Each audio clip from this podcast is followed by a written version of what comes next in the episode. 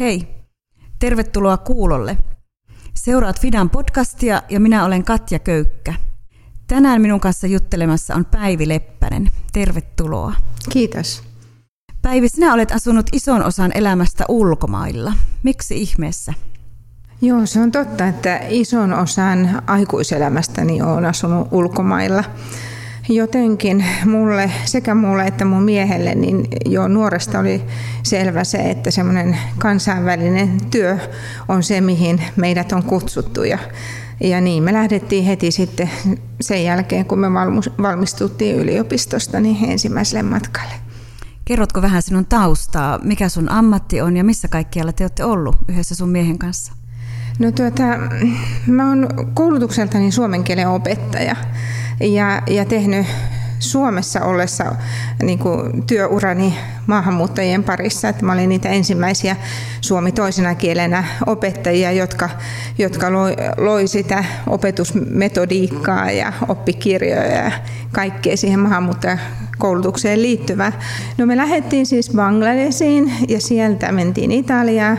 Ja myöhemmin me mentiin Keski-Amerikkaan, sitten sitten seuraavaksi taisi olla vuorossa äh, Uusi-Seelanti, sitten äh, Argentiina ja sitten Nepal ja Bhutan. Ja nyt seuraavaksi meidän koti on Tansaniassa.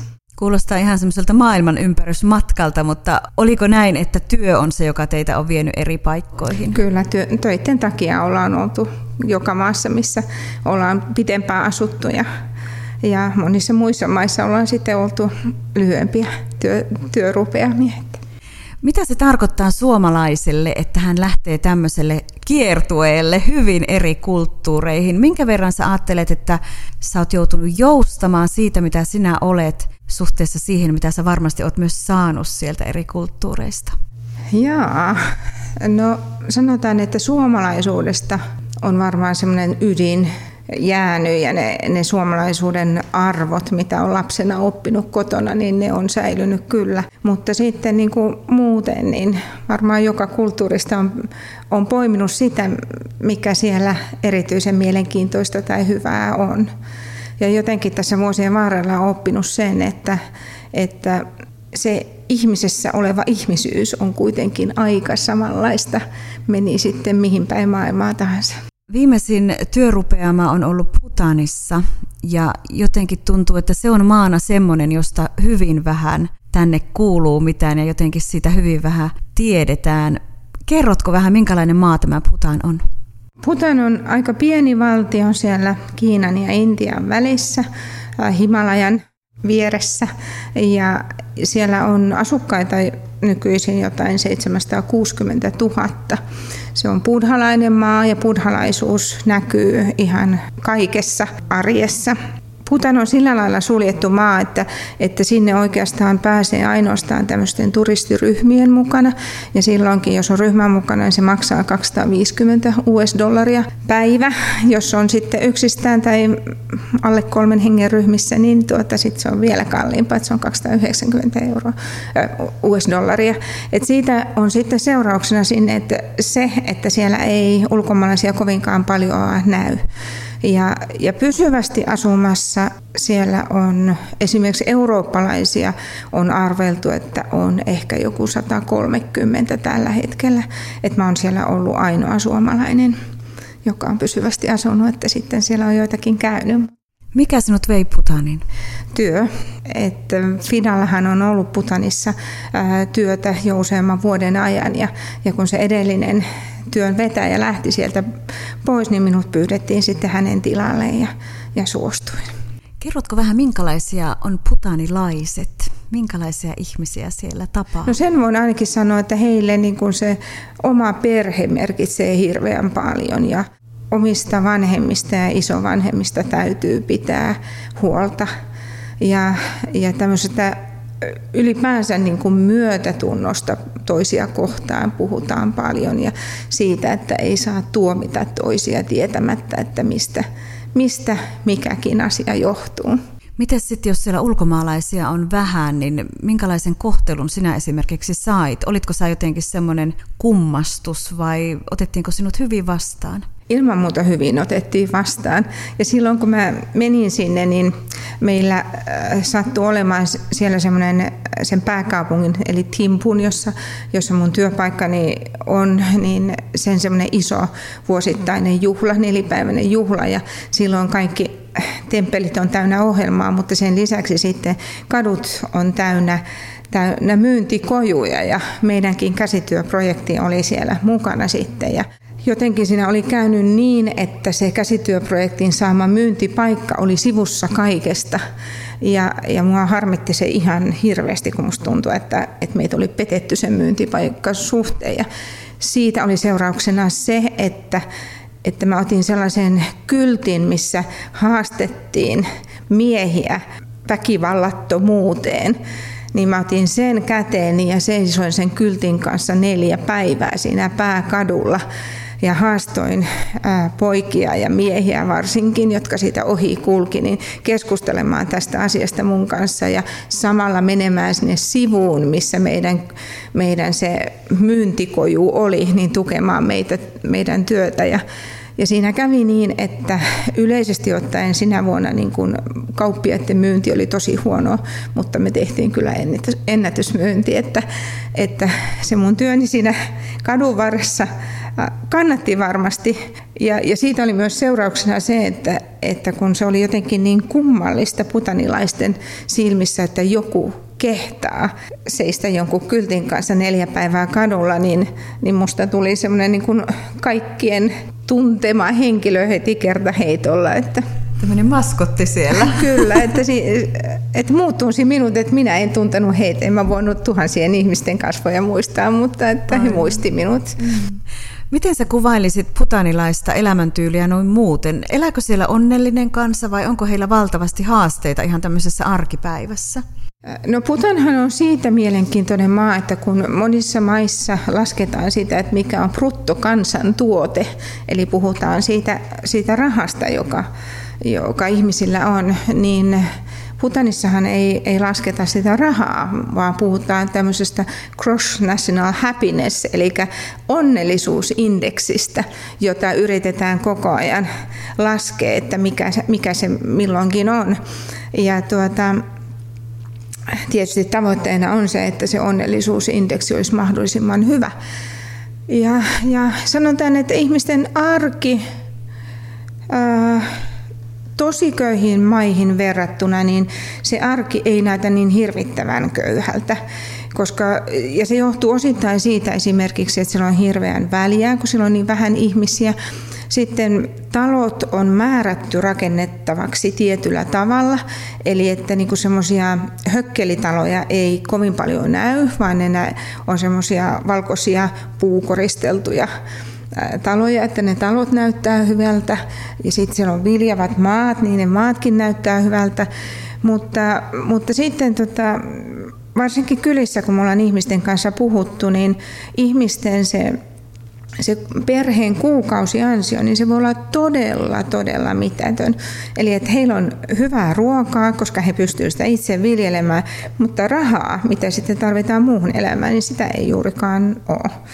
Että, ja kuitenkin sitäkin välillä tarvittaisiin. Että siinä mielessä siellä on niin kuin, ei, ei olekaan asiat niin hyvin. Miten sä kuvaisit naisen asemaa siinä kulttuurissa? No Putanin sisällä on parikymmentä kieliryhmää ja etnistä ryhmää. Ja eri etnisissä ryhmissä se tilanne on vähän erilainen. Et siinä mielessä niin Putan on erikoinen, että siellä on isoja alueita, joissa itse asiassa naisten asema on perinteisesti ollut parempi kuin miesten. Esimerkiksi siinä suhteessa, että talon maat ja, ja kaikki se omistaminen on siirtynyt talon tyttärelle. Ja, ja sen takia myös ne tytöt on ollut toivotumpia lapsia kuin pojat, koska se tytöt, tytöt on ne, jotka on ollut niin kuin se perheen vanhempien sosiaaliturva sitten myöhemmin.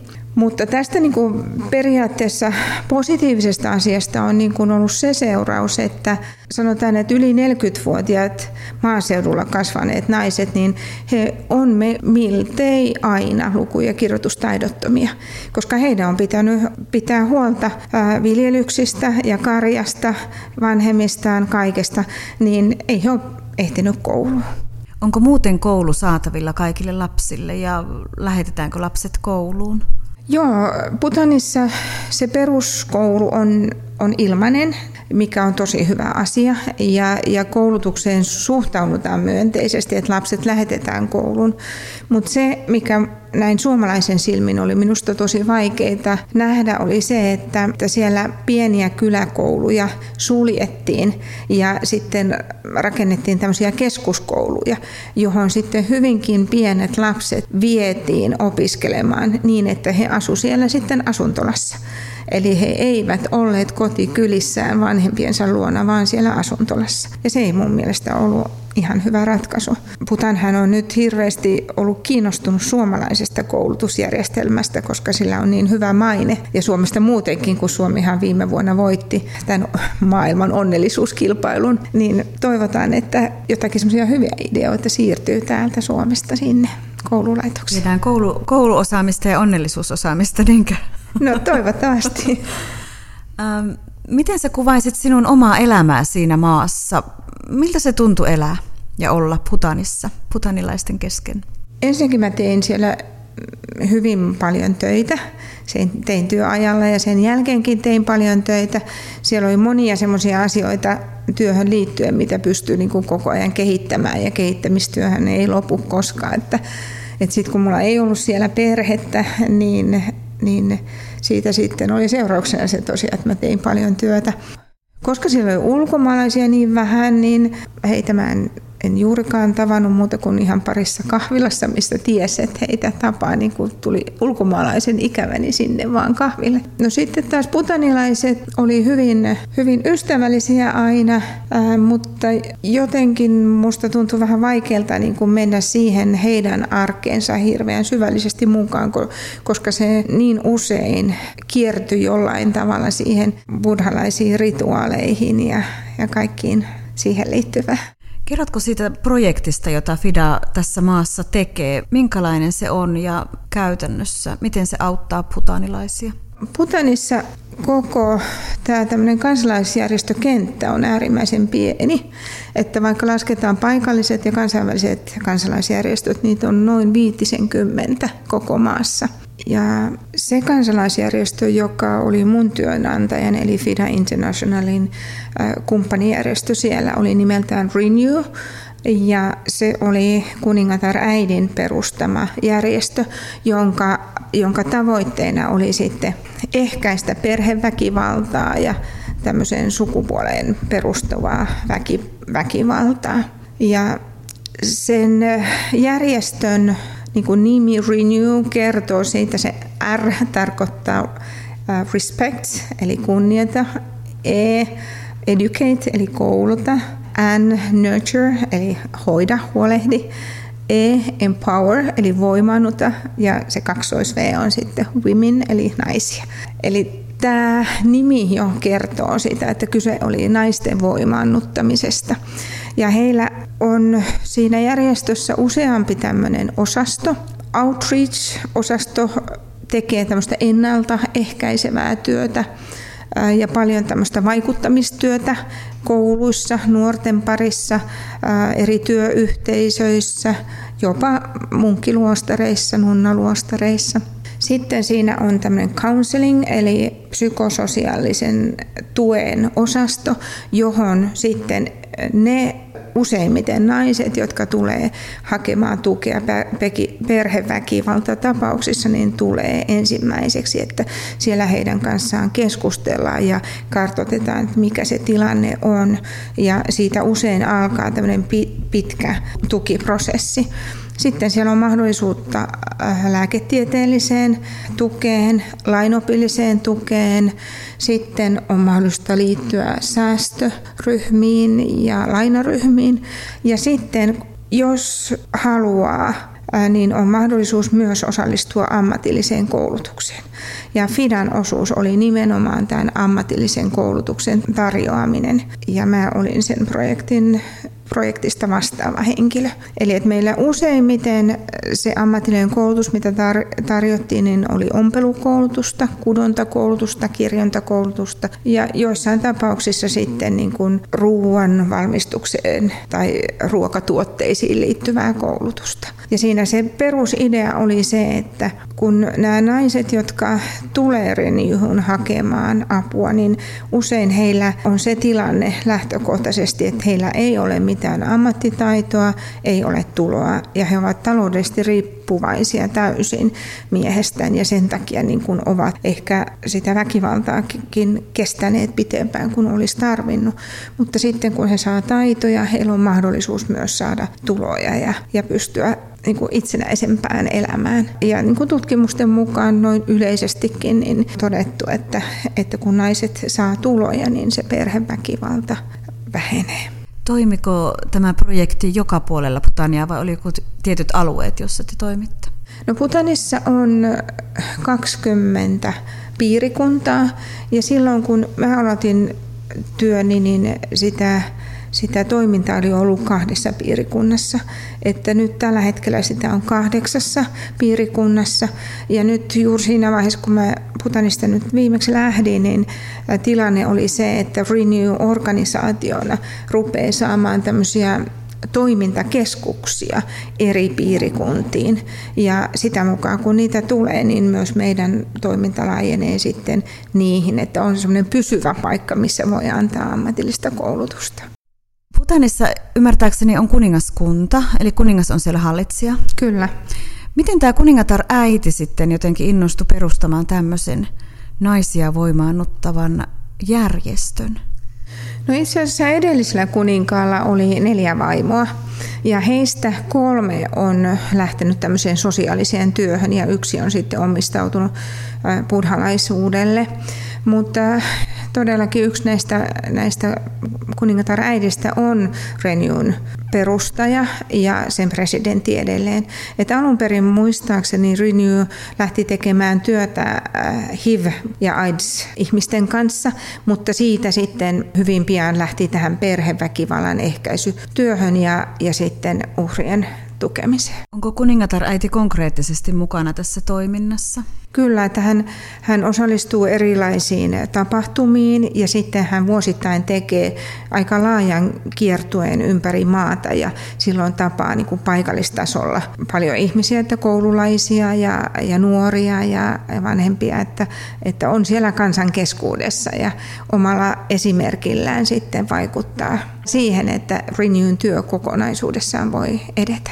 Oletko sinä tavannut hänet? Kyllä useamman kerran. Että. Kerrotko vähän, minkälaista se oli hänen kanssaan näistä asioista keskustella ja tuntuuko, että löytyi semmoinen yhteinen ymmärrys? No yleensä ne tilanteet, missä me tavataan, niin on sellaisia, että siinä on paljon muitakin ihmisiä ja, ja tuota, oikeastaan vaan tervehditään ja muutama sana vaihdetaan siinä muiden läsnä ollessa. Mutta nyt viimeksi sitten, kun me sieltä Putanista lähdössä, niin sitten meillä oli semmoinen reilu puoli tuntia, että me juteltiin siinä kahdestaan. Ja kovasti hän arvosti sitä, että FIDA on tukemassa Renewtä organisaationa ja arvosti sitä, kuinka paljon me ollaan menty eteenpäin viimeisten kolmen vuoden aikana ja kuinka työ on laajentunut ja kuinka esimerkiksi tuotteiden laatu on parantunut hirveästi. Ja, ja hän myös tuntee useita niistä minun paikallista työtovereista, niin hän, hän sanoi, että on niin upeaa nähdä se muutos, mikä näissä naisissa on tapahtunut. Että mikä se muutos on konkreettisesti? Mistä sen no näkee? Ihan, jos ajattelee ihan tämmöistä tavallista kurssia, mi- mihin naiset on, on tullut ja sitten oppinut siellä ompelemaan sen peruskurssin aikana on, on, opitaan tekemään semmoinen paikallinen kolmiosainen naisten asu, joka, jota täytyy aina, aina siellä käyttää. Ja sitten jatkokurssin aikana opitaan esimerkiksi rahapussia, laukkuja ja kaikkea tämmöistä näin.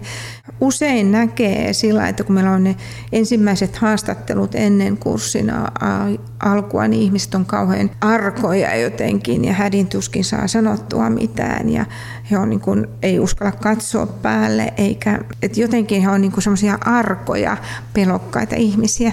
Ja sitten taas siinä vaiheessa, kun kurssi on päättymässä ja heillä on ne itse tehdyt asut päällä, niin useampien ryhti on parantunut, he katsoo silmiin, he käyttää puheenvuoroja. Sen lisäksi, että he ovat niin kuin saaneet näitä taitoja, niin itsetunto on selvästi parantunut. Ja sitten monilla on siinä vaiheessa jo tiedossa se, että mihin menee töihin tai, tai miten rupeaa sitä uutta taitoa käyttää niin, että oikeasti rupeaa saamaan tuloja sitten. Onko tässä kyseessä myös vähän tämmöinen vertaisryhmä, eli tavallaan osa sitä itsetunnon kohentumista on se, että voi jakaa asioita? Kyllä, siinä on tietysti se, niin kuin, että oppii tuntemaan uusia ihmisiä ja se, mikä, mikä meillä noissa, kun meillä on semmoisia palautekeskusteluja, pidetään aina niin kuin muutama kuukausi kurssin jälkeen niin kaikki opiskelijoiden kanssa, niin se, mikä minua on hämmästyttänyt, niin monet heistä on sanonut, että he ovat oppineet puhumaan. Että varsinkin niin kuin maaseutuyhteisössä, niin siellä ilmeisesti se ihmisten välien kanssakäyminen on hyvin rajoittunutta normaalisti. Se, että he oppii edes puhumaan puhumaan niin kuin naapurikylän ihmisten kanssa on iso asia. Ja toisilla se voimaantuminen menee pidemmälle, että ää, rupeaa osallistumaan esimerkiksi kunnan kokouksiin ja käyttämään siellä puheenvuoroja, mikä on jo tosi iso asia.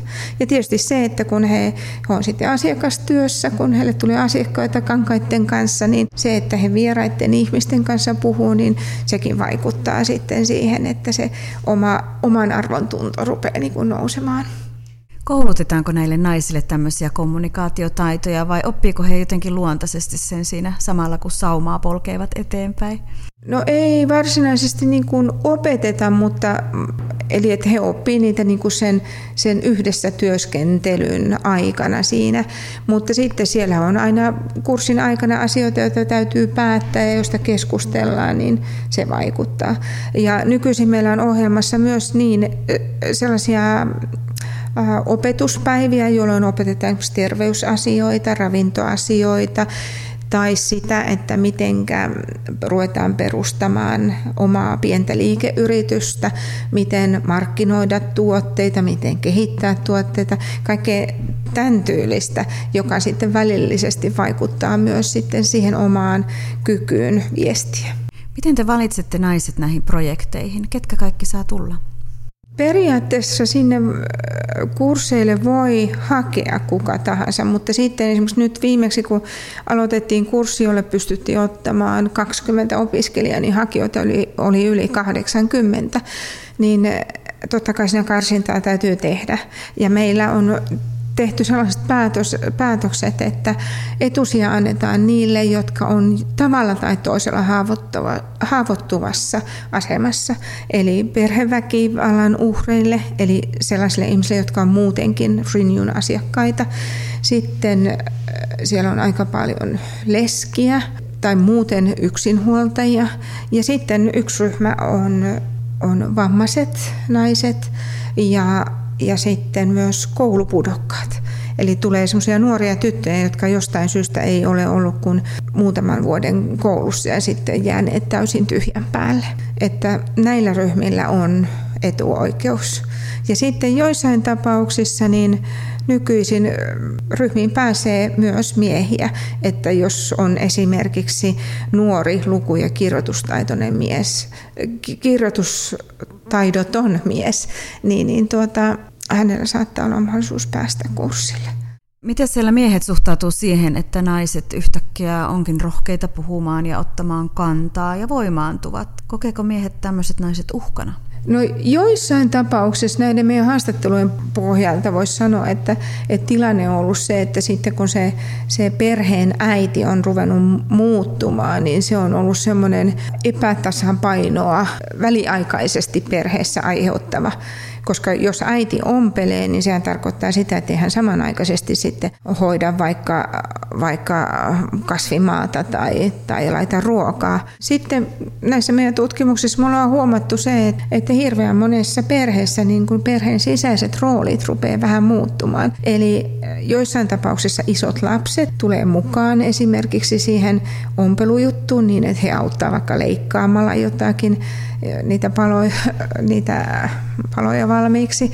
Ja joissain tapauksissa miehetkin on lähtenyt ompelemaan ja sitten miehet on ruvennut hoitamaan lapsia, tekemään ruokaa, pesemään vaatteita. Ja, ja he on kokenut sen niin kuin positiivisena asiana. Siis ei ainoastaan naiset, vaan koko perhe. Että siinä on niin kuin ne perheen sisäiset roolit vähän muuttunut, mutta kun kuitenkin kaikki työt tulee tehdyksi ja perheen tulot kasvaa, niin sehän on positiivinen asia. Et sillä sanoisin kyllä, että lähes aina kaikki palaute joka suunnalta on ollut pelkästään positiivista. Miten sitten nämä ompelija opet, ompelun opettajat, onko he paikallisia vai onko he ulkomaalaisia työntekijöitä? Niin, meillä on siis ollut sellainen systeemi, että siellä maaseudulla niissä ryhmissä ja myös mm, siellä Renewn päärakennuksessa ryhmissä, niin ne opettajat on paikallisia opettajia, mutta taas heitä on opettanut ulkomaalaiset opettajat.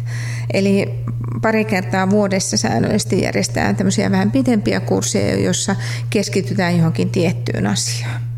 Mitä tämmöinen työ on sinulle ihmisenä tehnyt?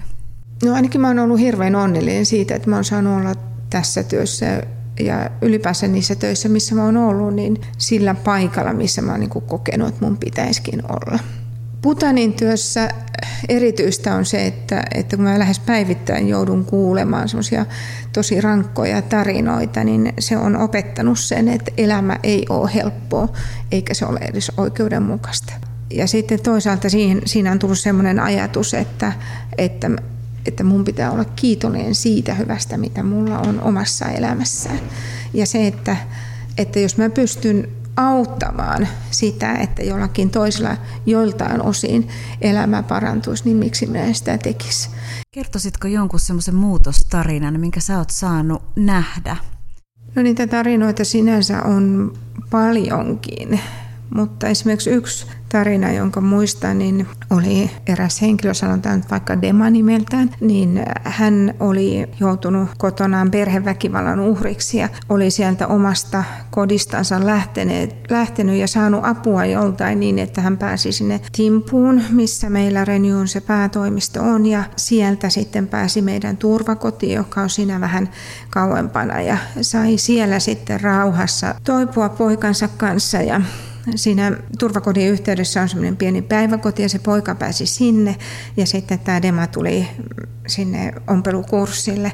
Ja hän, hän tuota, oli siellä peruskurssilla kolme kuukautta ja sitten jatkoi vielä jatkokurssille. Ja sitten hän oli muutenkin siinä vaiheessa niin kuin saanut itsensä sillä jotenkin kasaan siitä, uudestaan kasaan siitä huonosta tilanteesta, mikä oli siellä kotona ollut ja oli saanut järjestettyä sinne jonnekin lähelle omaa kotikyläänsä, niin semmoisen paikan, mihin hän voisi palata sen lapsen kanssa. Ja ensin näytti siltä, että, että se, niin kuin se ompelu jää siihen, mutta sitten kun meillä oli näitä tämmöisiä keskusteluhetkiä, niin sitten hän alkoi uskoa siihen, että itse asiassa, että siinähän on lähellä tämmöinen iso oppilaitos, missä on paljon paljon nuoria opiskelemassa ja heidän on pakko käyttää niitä, niitä tietynlaisia vaatteita.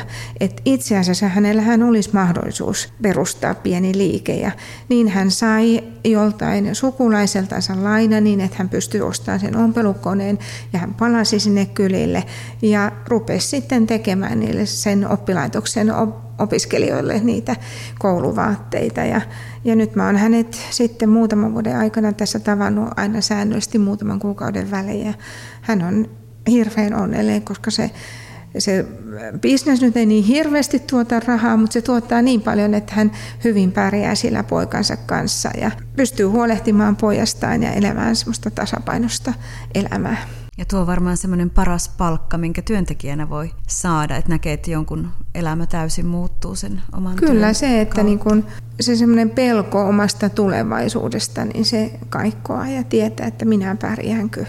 Päivi, näetkö sinä, että Putanin naisilla on toivoa? Miltä tulevaisuus näyttää? No ilman muuta on toivoa, että niin kuin mä sanoin aikaisemmin, niin Putanissa puhutaan hirveän paljon siitä onnellisuudesta. Ja, ja mä en usko, että tuota, ihmiset voi olla onnellisia, jos ne ei, jos ne ei saavuta jotain. Ja nämä naiset, kun ne saavuttaa sen ompelutaidon ja, ja tuloja sillä, niin se tuo heille onnellisuutta ja se tuo perheelle onnellisuutta.